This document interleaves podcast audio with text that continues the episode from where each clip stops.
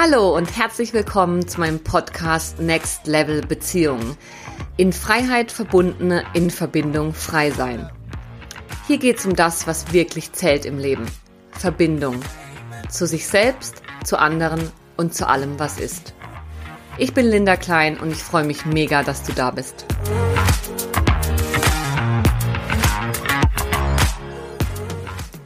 In dieser Folge spreche ich mit Dennis Rüthimann über Weiblichkeit, Sexualität und Trauma.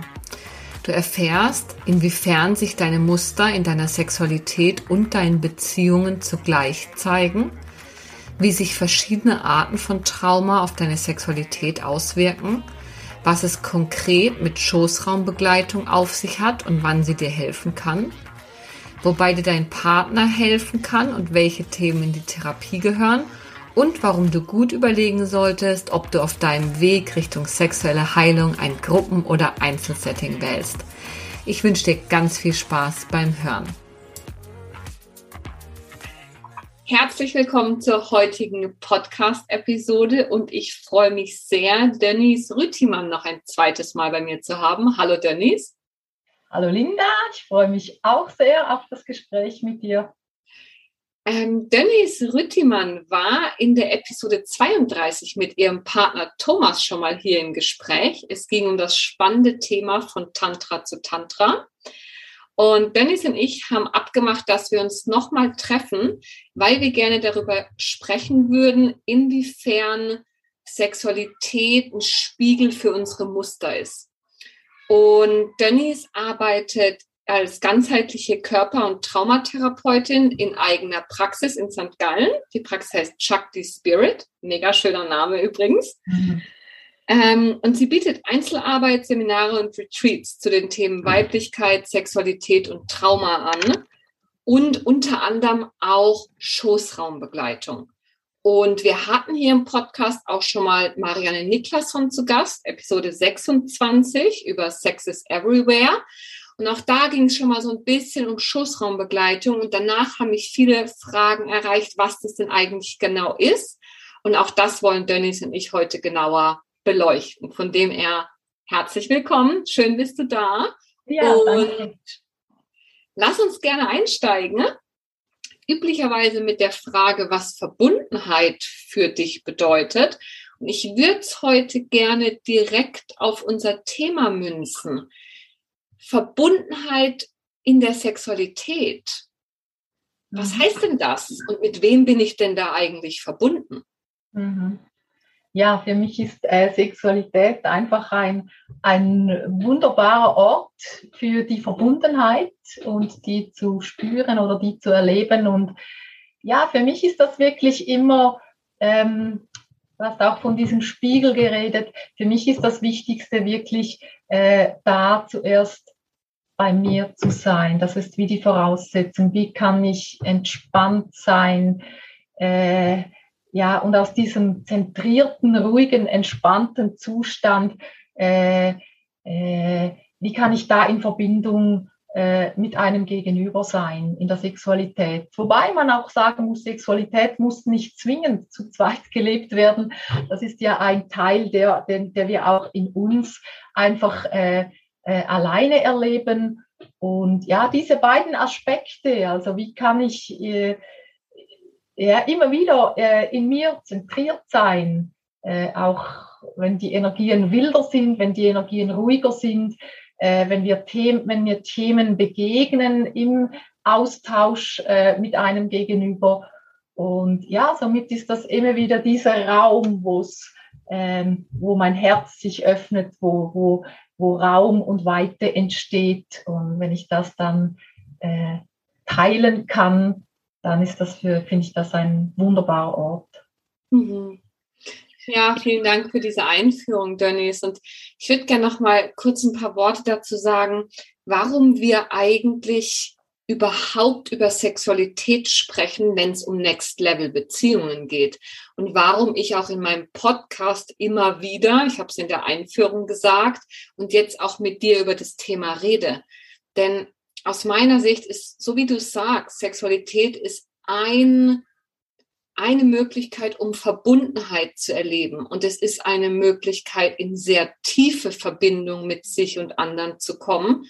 Und aus meiner Sicht ist es etwas, wenn wir sagen, wir wollen unsere Beziehungen aufs nächste Level bringen. Wir wollen sie bewusster, authentischer und frei und verbunden gleichzeitig gestalten. Dann ist für mich, und ich weiß auch für dich, Sexualität ein wesentliches Spielfeld, auf dem Partnerschaft stattfindet. Das ist der Grund, warum wir da immer wieder drüber sprechen. Und auch, weil sich, bei mir geht es ja auch viel um Trauma und wie alte Muster unsere heutigen Beziehungen beeinflussen, weil eben Sexualität so ein schöner Spiegel ist unserer Muster, die sich auch im Leben zeigen und in der Sexualität einfach oft so in den Vordergrund kommen. Und die Frage an dich wäre jetzt, was sind denn das für Muster, die typischerweise auch in der Erfahrung mit deinen Klientinnen durch Sexualität an die Oberfläche kommen? Was sind es denn für Prägungen? Was sind es denn für Hindernisse und Probleme, die Frauen zu dir kommen lassen, wenn es um Sexualität geht? Ja, also ich, äh, ich erlebe, dass es eigentlich äh, im Kern, wenn du von den Mustern redest, sind es die gleichen Muster, die uns auch sonst im, äh, begegnen, in, wenn wir äh, mit einer Person in einer nahen oder intimen Verbindung sind. Also die gleiche Prägungen, unsere gleiche Arten, wie wir reagieren äh, oder wie wir auf äh, einen Trigger reagieren. Ähm, ja, das, das ganze Feld der Sexualität zeigt sich vielleicht anders. Die Leute kommen nicht nur in erster Linie äh, wegen dem Muster, weil sie merken, dass sie sich zurückziehen oder dass sie ähm, wütend werden oder was auch immer oder was abspalten. Die kommen wirklich äh, mit dem Thema Sexualität auf deine Frage. Was sind das für Frauen? Was, mit welchen Themen kommen sie? Also das, äh, es gibt vielleicht wie zwei Spuren, kann ich sagen. Das eine sind Frauen, die sich mehr Sinnlichkeit wünschen, eine freudvolle, freudvolle erfüllte Sexualität oder die sich mit ihrer ureigenen weiblichen Kraft verbinden möchten, äh, die sich entspannen möchten, die mehr Lebensfreude, Energie, Kreativität wünschen, ähm, ja, oder die einfach Lust haben, das volle Potenzial zu leben, auch in der Sexualität, die sich weiterentwickeln wollen. Und dann gibt es so diese therapeutische Schiene. Äh, da kommen Frauen mit, äh, mit einem Thema, das sie ähm, einschränkt, dass sie unter denen sie vielleicht leiden. Das sind Themen wie Lustlosigkeit oder Frauen, die sich emotional instabil oder vom Körper abgeschnitten fühlen, die sich nicht weiblich oder schön fühlen, zu dick, zu dünn, die ihre Brüste nicht mögen. Also so Themen mit dem eigenen Körper, die sich dann zeigen äh, in der Sexualität. Es kommen aber auch Frauen, die äh, Verletzungen im Schoßraum wahrnehmen. Ähm, ja, Themen wie Abort, keine Kinder kriegen oder auch Krankheiten, die den Schoßraum oder die Sexualität betreffen. Schmerzen, Schmerzen bei, bei der Vereinigung. Und es zeigen sich halt auch Muster wie zum Beispiel Gewalt oder andere Traumas, die da plötzlich dann äh, aktiviert werden und sich über den ganzen Körper zeigen. Die können sich auch über körperliche Symptome zeigen, wie Themen mit dem Beckenboden, wo wir plötzlich merken, ah, da liegen vielleicht auch Traumas dahinter, Glaubenssätze, das begegnet uns ja auch sonst in der Partnerschaft, ich bin nicht gut genug, das, oder das macht man nicht. Das sind auch so Themen, die dann äh, diese nahe Verbindung äh, in der Sexualität natürlich beeinflussen. Themen wie Schuld, Scham, Schande, die, ja, die zeigen sich auch sonst, aber vielleicht dann äh, ganz spezifisch in der Sexualität und Themen um Orgasmus, kein Orgasmus oder einfach auch wirklich die orgasmischen Möglichkeiten vergrößern oder kennenlernen. Ja, das ist, äh, ja, es ist wirklich ein großes, ähm, ein großer, großes Potpourri von Themen, die da kommen. Auch Themen aus der Ahnenlinie, übernommene Muster, das kennen wir ja auch ähm, sonst in der Therapie, übernommene Muster von der Mutter oder Großmutter oder weiter in der Ahnenlinie, äh, Themen, ja häufig auch Themen mit Grenzen, äh, Grenzüberschreitungen und so das Lernen, die eigenen Grenzen zu spüren, so Abgrenzung von Nähe und Distanz. Wo fängt jetzt da auch Sexualität an? Es ist ja auch das gleiche Thema wie sonst in der Beziehung, so von Nähe und Distanz. Also das sind schlussendlich, glaube ich, sind es wirklich unsere gleichen Muster, die wir auch sonst im Konflikt und im Trigger kennen, die sich dann offenbaren, wenn wir da genauer hinschauen, was da in der Sexualität sich da plötzlich zeigt. Ja, ich finde es sehr spannend, dass du da so dieses große, breite und bunte mhm. Potpourri an Themen jetzt für uns aufgemacht mhm. hast. Und wenn ich dir so zuhöre, dann sind das ja genau die Themen, die auch bei Menschen, die zu mir kommen, wenn es um Beziehungen geht. Das sind die gleichen Themen, die uns da beschäftigen. Und zwar einerseits ähm, du hast jetzt Thema Bedürfnisse angesprochen. Was will ich? Kann ich mich spüren? Kann ich es kommunizieren? Thema Grenzen, Thema Leistungsdruck, Erwartungsdruck.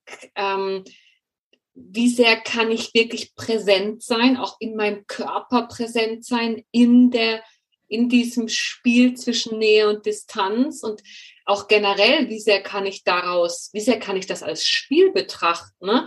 oder werde sozusagen bitter ernst und angespannt, wenn es ums Thema Sexualität oder um Beziehungen geht. Das heißt, bei mir kommen ja auch Menschen, die sprechen auch mit mir über Sexualität. Ich lade es auch immer explizit ein. Wenn du mit mir über Beziehungen sprichst, dann darfst du mit mir natürlich auch über Sexualität sprechen und wahrscheinlich auch umgekehrt. Wenn Leute zu dir kommen mit den Themen Sexualität, landet man automatisch auch auf der Beziehungsebene. Und ich würde gerne an zwei Stellen genauer einhaken, Herr Dönnies. Und zwar mhm. einerseits finde ich, hast du eine super wichtige Unterscheidung gemacht. Und zwar zwischen, wir unterscheiden ja Entwicklungs- und Schocktraumata in der Traumatherapie. Also diese leisen Traumas, die sich eher über die Zeit durch einen chronischen Mangel an der Erfüllung von Grundbedürfnissen in der frühen Kindheit entwickelt hat. Das, woraus sich Glaubenssätze entwickeln, das, woraus sich unsere Muster im Umgang mit uns selbst und anderen, wenn es nah wird, entwickeln. Und auf der anderen Seite die Schocktraumata, wo schnelle, heftige Ereignisse passiert sind.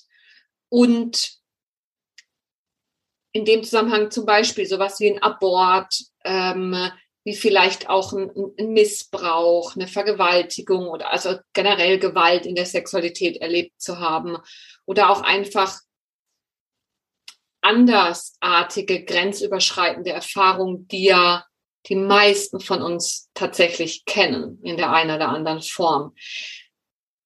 Ist es aus deiner Erfahrung ein Unterschied, wie diese verschiedenen Formen von Trauma sich im Körper manifestieren oder im Geist? Oder ist das am Ende das Gleiche? Ja, also ich arbeite ähm, in erster Linie über den Körper als Schoßraumbegleiterin. Also natürlich äh, gibt es da auch immer äh, Gespräch. Das ist immer sehr viel Präsenz, aber der Körper, die Nähe, die Standsberührung sind integriert und dann schauen wir einfach, was begegnet uns da.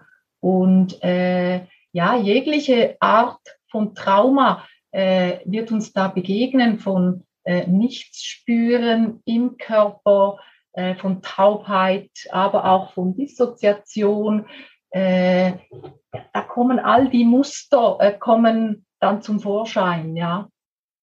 Und das heißt, sowohl Schock als auch Entwicklungstraumata manifestieren sich im Körper. Ja, genau, das kann man so sagen. Ich glaube wirklich, dass, dass sich das auch in den Zellen speichert, diese, diese Trauma-Energie.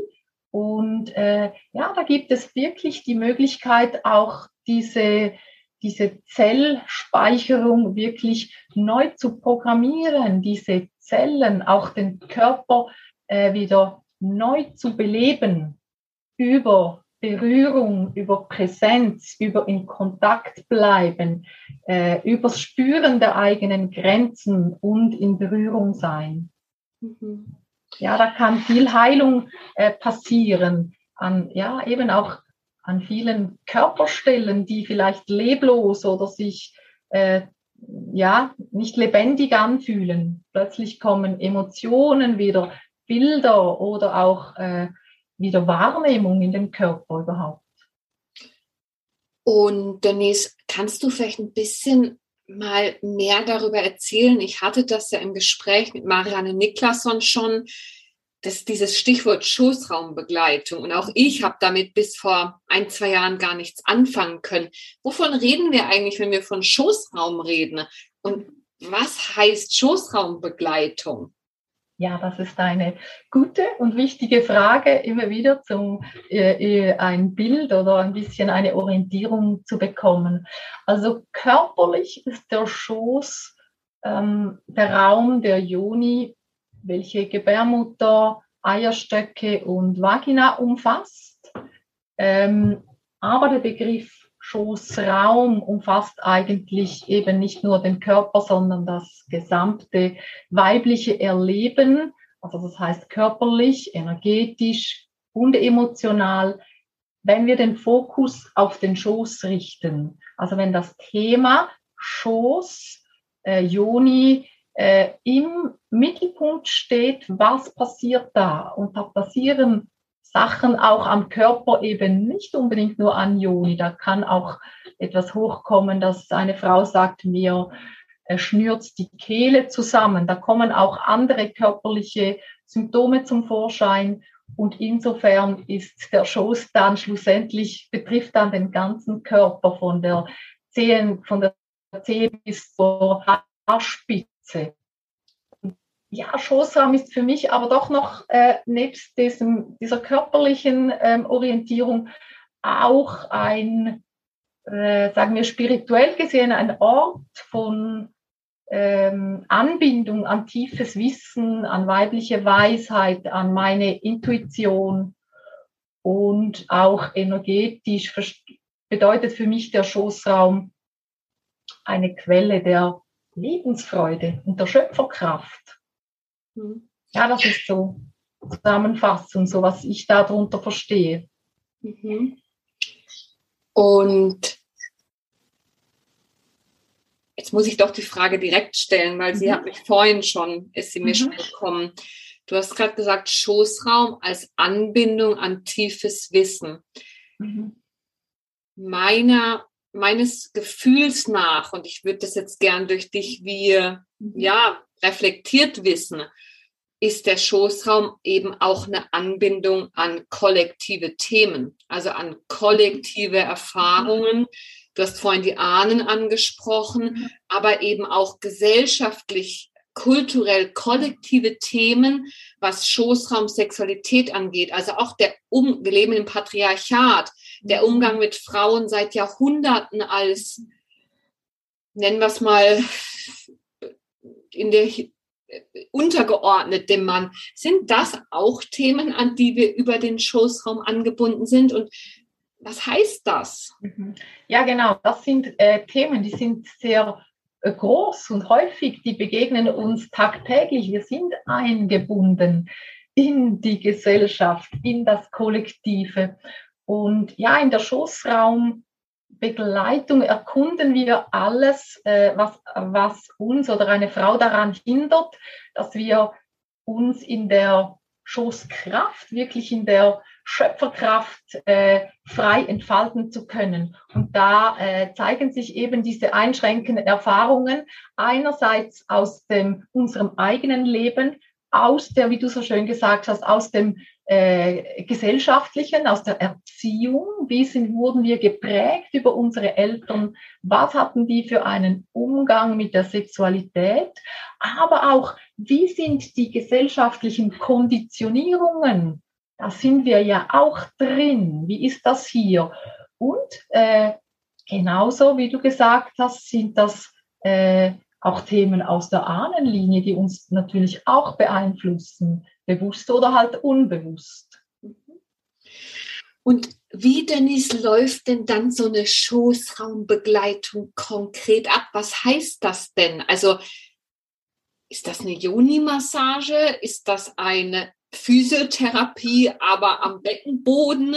Ist das ein Spürschmi, Fühlschmi, mhm. um mal so ein paar Stereotype zu nennen. Ja. Was, was passiert denn wirklich ähm, in dieser Arbeit? Ja, das ist auch eine gute Frage, die immer wieder zu mir kommt und wirklich genau mit diesen äh, Stereotypen, Vorstellungen auch. Ähm, und da, ja, muss ich sagen, äh, das ist keine Joni-Massage, ganz klar, da gibt es eine Abgrenzung. Das steht auch nicht primär im Vordergrund, dass das passieren muss oder dass ich jetzt als Therapeutin oder Begleiterin die Joni berühre und da was heile. Natürlich kann das ein Teil sein, aber das ist nicht das Ziel, das wir verfolgen. Ähm, und genauso äh, ist es auch eben keine Physiotherapie. Da äh, ich komme ja selber aus, aus, der, aus der Physiotherapie und da ist eben wirklich nur dieser technische Raum, das ist auch zeitlich äh, begrenzt. Da gibt's halt wenig Tiefe in 20 Minuten, wie Physiotherapeuten arbeiten müssen. Äh, äh, da hat auch, da, da hatte ich immer wieder Frauen mit Beckenbodenthemen, da war aber was anderes. Und das ist einfach ein anderer Raum, der da aufgeht. Wenn ich so von der technischen Seite sage, hey, jetzt machen wir Übungen, da kommen wir nicht an die Traumas Raum, weil ich diesen Raum gar nicht öffne. Und ähm, es ist eigentlich, äh, also beginnen tut das immer mit einer mit einem Gespräch. Und da braucht es immer am Anfang wirklich genug Zeit, um, um sich gegenseitig kennenzulernen und auszutauschen. Und das muss wirklich ein Ja sein für jeden Moment, für, für alles, was wir zusammen tun. Das ist ähm, sehr auf Augenhöhe. Das ist keine Therapie, die man einfach machen muss und da muss man durch, sondern da wird äh, wirklich äh, achtsam besprochen, was man genau macht. Jede, jede Berührung, alles äh, wird eigentlich besprochen. Und was auch wichtig ist, es ist absolute Präsenz. Das ist eben nicht wie eine Massage, wo man denkt, oh, ist noch angenehm, ich schweife ein bisschen ab. Es braucht wirklich jederzeit die absolute Präsenz, auch die Verbindung von mir zur Frau, wo wir wirklich erforschen, was passiert jetzt genau äh, in dir, in diesem Moment, äh, im Körper, in deinen Emotionen. Und da öffnen wir das alles und ja, was das ist, das kann auch, äh, das kann ein Gespräch sein, das äh, können Bewegungen sein äh, und äh, das äh, sind häufig Berührungen und Berührung, die muss nicht zwingend immer am Körper sein, die kann auch im, im energetischen Bereich stattfinden. Die Frau kann angezogen sein, kann teil äh, sein oder kann nackt sein, abgedeckt. Das ist alles möglich. Da gibt es keine äh, Art, was wir da anstreben, sondern wir schauen einfach immer wieder, was ist jetzt gerade stimmig, was schafft Entspannung. Und ja, die Vorgehensweise ist einfach jederzeit prozessorientiert und sehr individuell abgesprochen und wir üben da eben auch eine bedürfnisorientierte Kommunikation. Was brauchst du? Was empfindest du? Und äh, äh, wenn du in Kontakt bist mit deinem Körper und immer wieder, was tut dir gut, was tut dir nicht gut, was passiert jetzt genau, wenn ich meine Hand, egal, auf dein Bein lege. Äh, und ja, da begegnen wir häufig wieder diesem Thema von Schwellen und Grenzen, die wir, äh, die viele Frauen äh, nicht spüren. Ich kenne das selber auch, wo man plötzlich merkt, Jetzt ist es aber viel zu viel, das ist eigentlich nicht stimmig. Und das, äh, genau, da geht es immer um das Suchen von diesem ersten Moment, wo eigentlich etwas passiert, wo ich merke, ui, ah, jetzt berührt sie mit der Hand meinen Bauch und da passiert was. Und das erforschen wir einfach, was da genau passiert. Wie gesagt, das kann, das kann überall äh, am Körper grundsätzlich sein. Mhm. Du hast es gerade angesprochen, du hast gerade gesagt, so aus deiner Erfahrung. Ich fände es mega schön, wenn wir vielleicht beide mal so ein bisschen teilen könnten, wie auch unser Weg war, weil auch wir sind ja mal losgegangen mit der Sehnsucht nach einer tieferen Verbundenheit mit uns und dem Partner in der Sexualität und sind auf diesem Weg auf Hindernisse gestoßen, haben die überwunden und leben heute anders, sowohl Beziehung als auch Sexualität. Magst du vielleicht anfangen? Magst du gerne mal ein bisschen was teilen? Was hat dir geholfen? Was war vielleicht auch, wenn du magst, dein Hindernis? Wo bist du angestoßen, sodass du vielleicht selber zur Schoßraumbegleitung gegangen bist, dass du diese Ausbildung gemacht hast, dass du dich dem Thema gewidmet hast? Wie war da so ein bisschen dein Weg? Mhm. Ähm, ja, mich hat halt ähm, das Thema Frau sein und Sexualität hat mich immer interessiert. Das war einfach für mich eine große Neugierde, ein großes Feld zum Entdecken. Das ist ein wichtiger Teil, der mich immer wieder getrieben hat. So, was gibt es da? Was offenbart sich da mir? Und ja, natürlich bin ich da auch über meine äh, über meine Themen dazu gekommen. Das, das waren bei mir auch eben viel diese Themen mit diesen Grenzen, mit dem Thema Grenz, äh, Grenzüberschreitungen, wo ich einfach für mich auch erforschen musste, äh, wo ist dieser Punkt, wo ich Ja sage, aber eigentlich schon Nein meine und denke, ja geht schon. Und wie viel Mal habe ich äh, was gemacht, was ich eigentlich nicht wollte, schon in einer frühen Phase. Und das hat dann schon interessiert, läuft da, dass da plötzlich Sachen vielleicht auch passieren oder passiert sind in meinem Leben, die, die ähm, für mich grenzüberschreitend waren. Das war ein Thema, das, äh, auch wenn du fragst, aus meinen persönlichen Hindernissen, äh, die mich auch angetrieben haben, wie eben auch wirklich diese diese Lust am Erforschen, da muss doch noch mehr sein. Das, ja. Ich, ja, äh, mega spannend, weil ich habe mich gerade vor kurzem darüber unterhalten, dass so, so individuell und persönlich dieser Prozess auch immer ist, es doch auch ähm, Gemeinsamkeiten gibt, wie wir Frauen den Weg gehen von ja, wir machen halt mal mit, weil so, so ist es halt, so gehört sich, ich diene dem Mann mhm. hin zu, was will ich eigentlich, wo ist wirklich mein authentisches Ja und Nein. Und genau, dieses einerseits das zutiefst individuelle und andererseits dieses gemeinsame. Wir, wir sind dann nicht allein, weil ich kann da anknüpfen an das, was du erzählst. Also so diese Frage, wenn ich also erstmal zu lernen, wo ist bei mir wirklich Nein und nicht ein Ja, ich, es geht ja gerade noch. Und was mach, wie gehe ich mit mir um, wenn ich dieses Nein spüre und sage ich dann doch Ja und warum sage ich doch Ja? Und da diesen Weg zu gehen, dieses Nein erstmal zu spüren Viele von uns unterdrücken das dann ja auch und spüren lieber gar nichts, als dass sie ein Nein spüren würden, weil das würde uns in Kontakt bringen mit, oh mein Gott, jetzt müsste ich was sagen. Und dann das auch zu kommunizieren. Und ich weiß noch in meiner Schoßraumbegleitung, ich bin tausend Tote gestorben, als ich das erste Mal dieses Nein dann wirklich aus mir rausgefummelt habe und gesagt habe, ich bin hier zwar in der Schoßraumbegleitung, aber ich will nicht, dass du meinen Schoß anfasst. Mhm.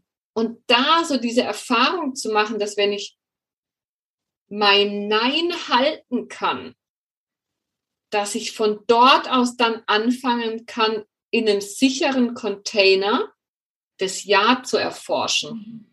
Und das war auch der zweite Teil, den du berichtet hast. So, mhm. erstmal das Nein zu kultivieren und dann das Ja zu erforschen. Ich habe es genannt, so als ja, neugierig, lustvoll sein. Mhm. Das war so mein Stichwort. Mhm. Was gibt es denn noch alles jenseits der Schema F Sexualität, die uns durch Pornos und durch noch nicht mal im Sexualkundeunterricht, weil da wird uns ja gar nichts vermittelt, aber das, was uns gesellschaftlich vermittelt wird. Das finde ich so schön. Ist das auch deine Erfahrung, dass so individuell die Prozesse auch sind, sie doch auch ähm, ähnliche Wege gehen? Mhm. mhm. Ja, genau. Du hast das wirklich so gut auf den Punkt gebracht. Ich glaube, genau in diesem Feld begegnen wir, in diesem Feld von ist ja nicht nur das Feld von Nein. Das Nein hat ja auch ähm, äh, ganz viele Anteile. Ich, äh, zu erforschen, wann bin ich in diesem verhärteten Nein und zu erfahren, dass das vielleicht schon zu spät ist. Wo ist genau dieser Punkt, wo ich noch entspannt bin, wo ich eben noch verbunden bin mit mir und aus dieser Kraft äh, ein Nein sagen kann. Da gibt diese ganze Spannweite. Und ein Nein ist ja gleichzeitig auch mit dem Ja, mit dem Ja auch zu mir. Und da öffnet sich die Welt äh, der eigenen Bedürfnisse. Was möchte ich eigentlich? Äh, äh, ja, wie du auch gesagt hast, kann ich das kommunizieren? Also zuerst weiß ich überhaupt, was ich möchte. Oder äh, ja, da wäre dann auch ein großes Feld von Erforschungsmöglichkeiten zum Finden, was brauche ich, was tut mir gut, was macht mir Freude, was bereitet Lust, äh, äh, was will ich und dann auch, kann ich das kommunizieren? Das sind wir wirklich wieder in äh, Beziehungsthemen, die uns auch außerhalb der Sexualität begegnen. Kann ich das kommunizieren? Was passiert da mit mir? Was passiert, wenn, äh, wenn mein Gegenüber, mein Partner, meine Partnerin vielleicht was anderes gerade will oder was anderes braucht? Genau, wie verhalte ich mich da? Gehe ich dann einfach weiter? Wie deale ich mit dem? Und dieses du hast am Anfang so schön gesagt, das ist ja ein Spielfeld und ja, und mit der ganzen Schoßraumbegleitung, glaube ich, öffnen wir wirklich einen 100% sicheren Raum. Weil ich als Begleiterin will ja nichts. genau. Ich bin einfach wirklich nur da in der Begleitung. Und, äh, und das macht das Ganze ja auch so sicher, wo das Forschungsfeld beginnt. Was passiert eigentlich mit mir? Mhm. Ja, und gleichzeitig kann es dann doch auch eine Zeit dauern, bis ich mich als Klientin dann wirklich sicher fühle, weil ich natürlich erstmal, wir reden von unseren Mustern, unsere Muster heißt, wir ziehen Brillen auf und dann eben doch erstmal die Brille aufziehe, ja, das ist hier sicher doch kein sicherer Raum und die will sicher doch irgendwas und ich muss doch jetzt dies, ich muss doch das jetzt jenes. Also da kommen dann diese Prägungen, diese, die, und übrigens, ich finde es so spannend, genau die gleichen, die mir in meiner Beziehungspraxis begegnen. Es sind eins und eins die Themen, wo es am Ende darum geht, bin ich richtig so, wie, wie, ich bin? Kann ich mich annehmen mit allem, was zu mir gehört? Und kann ich heute anders vielleicht als in der frühen Kindheit, wenn wir von Entwicklungstrauma sprechen, kann ich heute diese neue Erfahrung machen, dass ich damit willkommen bin in der Verbindung und nicht irgendwie aus dem Kontakt gehen muss mit mir oder mit dem anderen, um irgendwie da bleiben zu können. Mhm. Ja, absolut. Genau das Gleiche. Und äh, ja, das finde ich einfach so spannend, weil gerade im äh, Bereich von Sexualität ist das wirklich so, da, da, sind die Muster gut greifbar, die, die kommen. Die kommen auch in der Schoßraumbegleitung, die werden kommen, weil ich bin ja nicht Partnerin oder so, ich bin ja die Begleiterin. Und da kommen wir in Kontakt mit dem. Das ist einfach eine, äh, eine wunderbare Möglichkeit, das wirklich neu zu programmieren, zu erforschen, zu, äh, ja, zu entdecken, was läuft da eigentlich in mir. Und ich kann das dann ja auch spiegeln, diese Muster und das, äh, ja, da wirklich diese Selbstwirksamkeit dann äh, zu kultivieren. Und Denise, so ein bisschen die provokante Frage, was von dieser Heilarbeit gehört denn in Therapie oder in Schoßraumbegleitung und was davon kann ich in Partnerschaft machen? Mhm. Ja, also ich glaube für dieses, äh, diese wirklich die Themen, die äh, schwierig sind, ich, ich finde, also ich glaube nicht, dass der Partner äh, der Therapeut sein kann. Das wird nicht funktionieren. Da müssen wir ganz klar uns, ähm, da gerade in der Sexualität, da muss, muss jede Person zu sich selbst äh, zurückgehen und ähm, wirklich da für sich selber äh, zu schauen. Und ich glaube, genau wenn Themen auftreten, da lohnt es sich wirklich auch im Außen Unterstützung, eben im, auch wenn es im körperlichen, sexuellen ist, mit Schoßraum oder auch ähm, mit jemand wie dir, Beziehungsthematiken, diese Muster erklären. Da, da ist ein Thema, da muss man selber durch, glaube ich. Die kann man oder die soll man nicht adressieren. Man kann, ich glaube, das ist wirklich der Unterschied von dem, dass man kommuniziert, was ist ein Bedürfnis kommunizieren. Und das ist eben nicht das Gleiche, dass der Partner einem dann als Therapeut oder irgend für was zur Verfügung stehen muss oder einen heilen muss. Das funktioniert nicht, ja. Genau, das wird schief gehen. Ja, genau. Also, dass der Partner in, in Partnerschaft kann ich neue Erfahrungen machen. Ich kann sozusagen etwas Neues erleben, indem ich mich anders zeige oder indem ich vielleicht auch das Glück in Anführungsstrichen habe, auf einen Menschen zu treffen, der mir da vielleicht gut tut und mich einlädt, zum Beispiel Bedürfnisse zu kommunizieren. Und ich merke, oh, in diesem Raum mit diesem Partner kann ich mich besser entspannen und kann es besser kommunizieren. Dann wunderbar. Also ich glaube, neue Erfahrungen machen können, ist wichtig und findet ja auch generell ähm, irgendwann immer im Alltag statt und nicht nur in mhm. Therapie. Also Therapie oder Begleitung, welcher Form auch immer, hört ja nicht im Therapieraum auf, sondern wird dann übertragen in den Alltag. Das heißt, ich glaube, diese neuen Erfahrungen mit dem Partner sind möglich.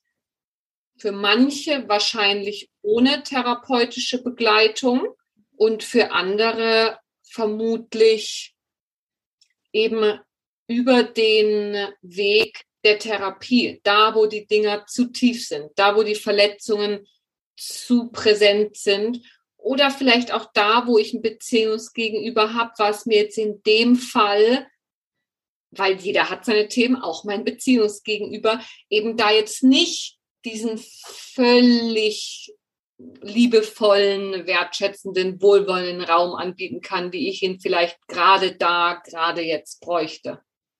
Mhm. Ja, genau. Und häufig ist ja so, wenn ein Thema, ein Trigger oder ein Trauma bei einer Person hochkommt, dann löst das ja auch in der Sexualität im Gegenüber was auch aus. Und gerade da kommt häufig das Gegenüber in sein eigenes Muster. Und dann sind zwei aktivierte Muster, äh, die aufeinandertreffen, oder? Und da muss wirklich jeder für sich äh, äh, schauen, ja. Und ja, es kann eine Therapie sein, wie du sagst, oder eine Begleitung. Es kann aber auch, also ich habe auch ganz viel äh, für mich erforscht, einfach in, in verschiedenen Frauenworkshops, in, äh, in äh, Frauen-Tantra-Workshops, ich habe da auch so viel gelernt und erfahren über mich. Ähm, ja, das, es gibt verschiedene Wege.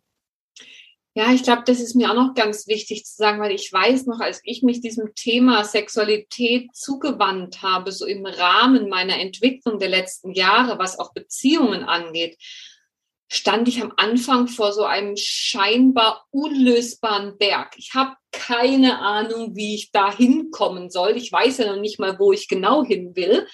Und dann war es am Ende, wie bei allem im, Leben, so ein Puzzeln. Da, mhm. da kam dieses Puzzleteil, was spezifisch um Sexualität ging. Da kam ein Puzzleteil, was wo ganz anders herkam, aber was ich wie innerlich übertragen konnte. Da gab es bei mir war Schoßraumbegleitung ein Teil davon, aber eben auch Seminare, dann die Frage auch, wie was mache ich mit mir?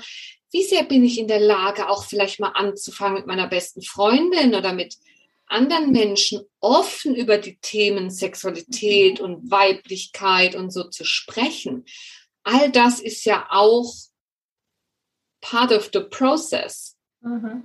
Ja, ja, du sagst das wirklich so schön. Das ist ja ein Weg. Also es ist ja nicht eine Therapie, die man absolviert und dann ist das gelöst. Mhm. gelöst. Das ist wie unser ganzes Leben. Es ist ein Weg und äh, ja, das finde ich schön, wie du das sagst. Ich sehe das genauso. Es gibt keinen äh, Weg, äh, der besser ist, sondern man muss wirklich selber schauen, was ist jetzt gerade dran.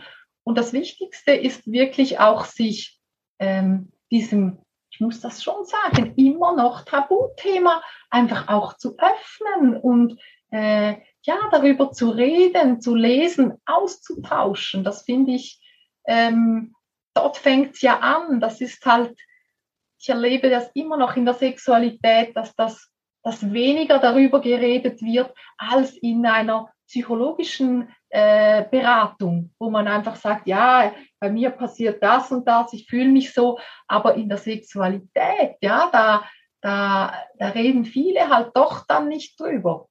Und da ist ja auch der Weg, beginnt ja bei mir, dass ich da Worte finde, dass ich merke, wie, wie kann ich mich ausdrücken, wieso kann ich mich nicht ausdrücken, was läuft da bei mir. Und ja, und da gibt's dann ja plötzlich auch wieder Erleichterung, wenn ich merke, wow, ich kann da plötzlich darüber reden. Äh, oder ich habe jemand gefunden, der, der offen ist. Äh, und da merke ich plötzlich, das hilft mir, äh, mich auch Worte zu finden, das zu benennen, was da genau passiert bei mir oder in der Sexualität.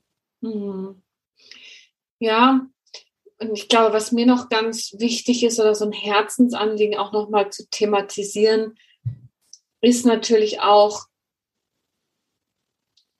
manche von uns haben dann vielleicht auch so einen Optimierungsgedanken und gehen hoch ambitioniert los und wollen dann alles gleichzeitig machen und da ja. dieses Seminar und da diese Exposition, dann gehe ich auf die Temple Night, dann gehe ich auf Tantra-Seminar dann gehe ich zu diesem Event in der Großgruppe und mache was weiß ich was für Dinge. Mir ist es ein Anliegen, da nochmal zu sagen, dass wir wirklich achtsam sein dürfen, dass wir nicht die alten Verletzungen einfach wiederholen, nur in einem neuen Gewand, dass wir uns nicht plötzlich in Settings begeben, mhm. wo wir wieder über unsere Grenzen gehen, wo wir doch zu schnell unterwegs sind und gar nicht die Langsamkeit erreichen, uns mhm. zu spüren.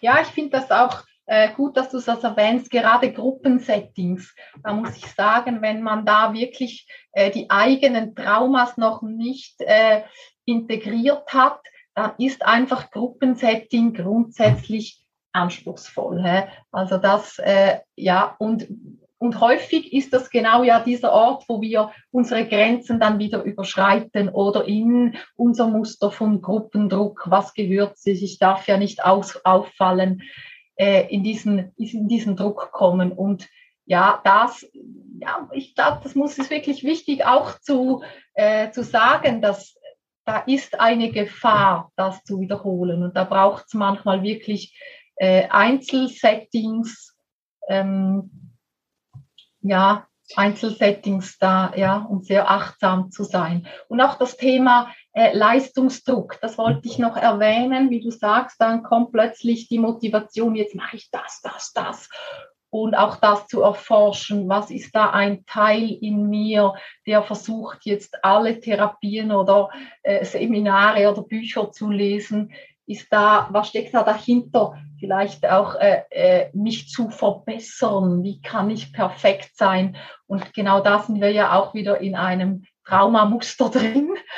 Und genau. uns da wirklich einfach auch wieder äh, zu öffnen in diese Hingabe und die, die Bewe üben, die Bewertung loszulassen, weil das, um das, was es geht dann in der Sexualität, ist einfach wirklich dieser Raum, der aufgeht, wo nichts muss. Da ist Entspannung, da ist Weite. Äh, und dieser Raum, äh, genau, um den geht es. Mhm.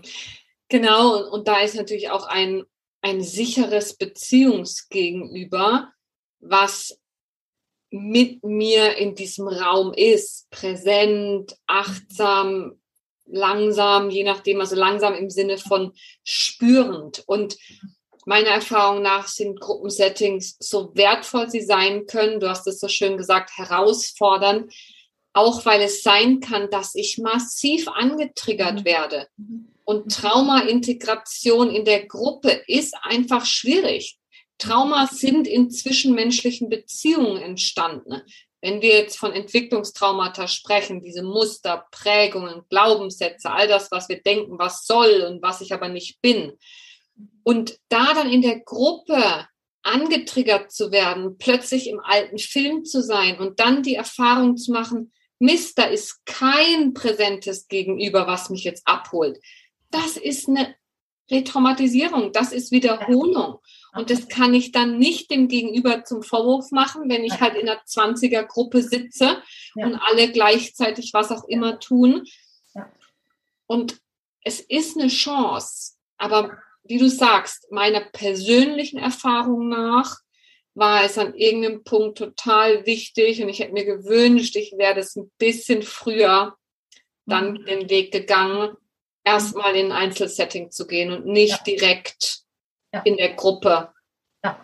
ja, das ist das wirklich das Gruppensetting, das ist wirklich sehr, sehr herausfordernd, gerade auch im Thema Sexualität. Also ich habe da auch äh, noch nicht sehr lange eine Erfahrung gemacht, äh, auch in einer, in einer Weiterbildung. Und ähm, genau, es ging um eine Übung. Das Thema war Sexualität und ich musste einfach mit diesem Gegenüber will ich die Übung nicht machen. Also es ist nicht, weil ich ein Problem hatte, aber es hat einfach nicht gestimmt. Und das dann einfach auch wirklich äh, zu halten zu können. Ich, äh, das ist einfach, dass dieses Nein kommunizieren und dann genau zwei Stunden nichts machen als dieses Nein halten, weil es dann einfach so war, wo ich gesagt habe, du kannst meine Füße berühren, aber mehr nicht. Und das ist für mich so, wir machen die Übung nicht. Und das braucht schon äh, äh viel Innovation, bis da ist, dass man da nicht plötzlich sagt, ja, aber jetzt machen ja alle, aber ich bin ja in diesem Kurs, ich möchte das ja auch anschauen, also mache ich das. Und ja, das ist, finde ich, sehr anspruchsvoll. Ja, und gleichzeitig habe ich auch schon das Gegenteil erlebt, dass ich habe auch schon Gruppensettings erlebt, in denen ich ähm, wirklich gut auch individuell begleitet werden konnte. Das war aber auch einfach eine sehr erfahrene Gruppenleiterin. Es war eine kleine Gruppe und es war wirklich möglich, dass sie sich den Raum genommen hat, sich dann mal mir 20 Minuten eins zu eins zu widmen mhm. oder einem anderen Paar, was gerade im Raum war oder oder. Mhm. Also das heißt, es ist natürlich nicht ausgeschlossen, aber ich glaube, uns beiden ist es ein Anliegen, wie mhm. zu sensibilisieren, zu schauen, was braucht es gerade für mich und wenn ich merke, ich bin über meine Grenze gegangen, nicht auf mich drauf zu hauen, das ist ein altes Traumamuster, sondern zu sagen, okay, now it happened, ich erkenne es, dann gehe ich jetzt einen anderen Weg. Dann, dann biege ich jetzt eben rechts ab oder gehe nochmal einen Schritt zurück und nehme eine andere Abzweigung. Das ist auch part of the process. Also es ist ja normal, wenn wir uns auf den Weg machen. Ja, manchmal ist es ja einfach, weil wir äh, eine Retraumatisierung erleben, merken wir es plötzlich, können wir auch wachgerüttelt werden. Ui, jetzt, ja, jetzt schaue ich da wirklich hin. Und ja, grundsätzlich, es, es gibt nichts, was grundsätzlich schlecht ist oder retraumatisierend wirkt, sondern es ist ja alles individuell. Und ja, es gibt wirklich auch Gruppen, die, die gut gehalten sind, gerade mit, äh, wenn die, die Kursleitung traumasensitiv ist, dann gibt es da wunderschöne Settings. Ja, ja, ja, ja Denise, so, so, wir kommen langsam zum Ende von heute und ich glaube, für mich ist gerade so wesentlich und ich fühle mich gerade so berührt, auch einerseits zu sehen, wie, wie offen und reflektiert ich inzwischen in der Lage bin, wie selbstverständlich über die Themen Sexualität und Trauma zu sprechen. Und ich bin dir sehr dankbar, dass ich mit dir ein Gegenüber habe, in dem wir auch in diesen Raum eintreten können und da ein Stück weit auch zeigen können, wie es gehen kann. Es ist normal, dass wir Traumatisierungen erlebt haben. Es ist normal, dass Sexualität schwierig sein kann und dass das beides miteinander zusammenhängt. Es ist normal, einen Weg zu gehen.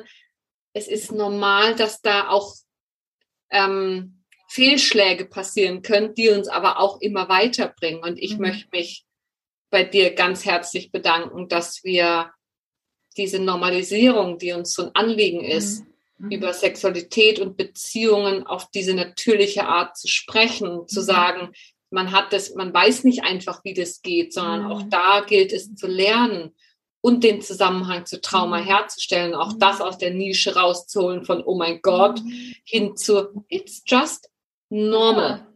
Genau, das schätze ich ja auch so sehr. Mit dir insbesondere, Linda, immer wieder äh, so inspirierende Austausche zu haben und ja, auch sonst Menschen zu haben, äh, wo ich mich zeigen kann. Das ist es ja, auszutauschen, sich zeigen und ja, aus der Bewertung aussteigen. Ja ich bin ja nicht schlecht, wenn ich, ja, alle haben unsere Themen, unsere Traumen und das ist weder gut noch schlecht. Das ist einfach äh, äh, wundervoll, wenn wir uns da einfach zeigen können, was jetzt gerade ist und wenn wir offen sind, dass sich alles verändert, immer wieder. Und ja, und sich Neues dann integriert, Neues wieder zeigt. Das ist ein wahnsinnig spannender Weg. Ja.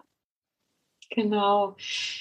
Ja, Dennis, ich bedanke mich von Herzen bei dir für dieses offene, normalisierende, inspirierende Gespräch über Sexualität als Spiegel unserer Muster, darüber, was Schoßraumbegleitung ist, wie wir Einzel- und Gruppensettings ein, einschätzen glaube, wir haben ganz viel wertvollen Input geliefert und ähm, ja, danke für dein Sein und Wirken. Ich werde alles verlinken, sodass wer sich für die Arbeit mit dir auch ganz konkret und persönlich interessiert, sich super gerne melden kann. Mm, danke dir, liebe Linda. Einfach immer wieder eine Freude, mit dir äh, im Gespräch zu sein, mit dir auszutauschen und mit dir weiter zu wachsen. Ich schätze das so sehr. Super. Vielen Dank. Mach's gut. Ja, Ciao, Dennis. Alles Gute. Tschüss.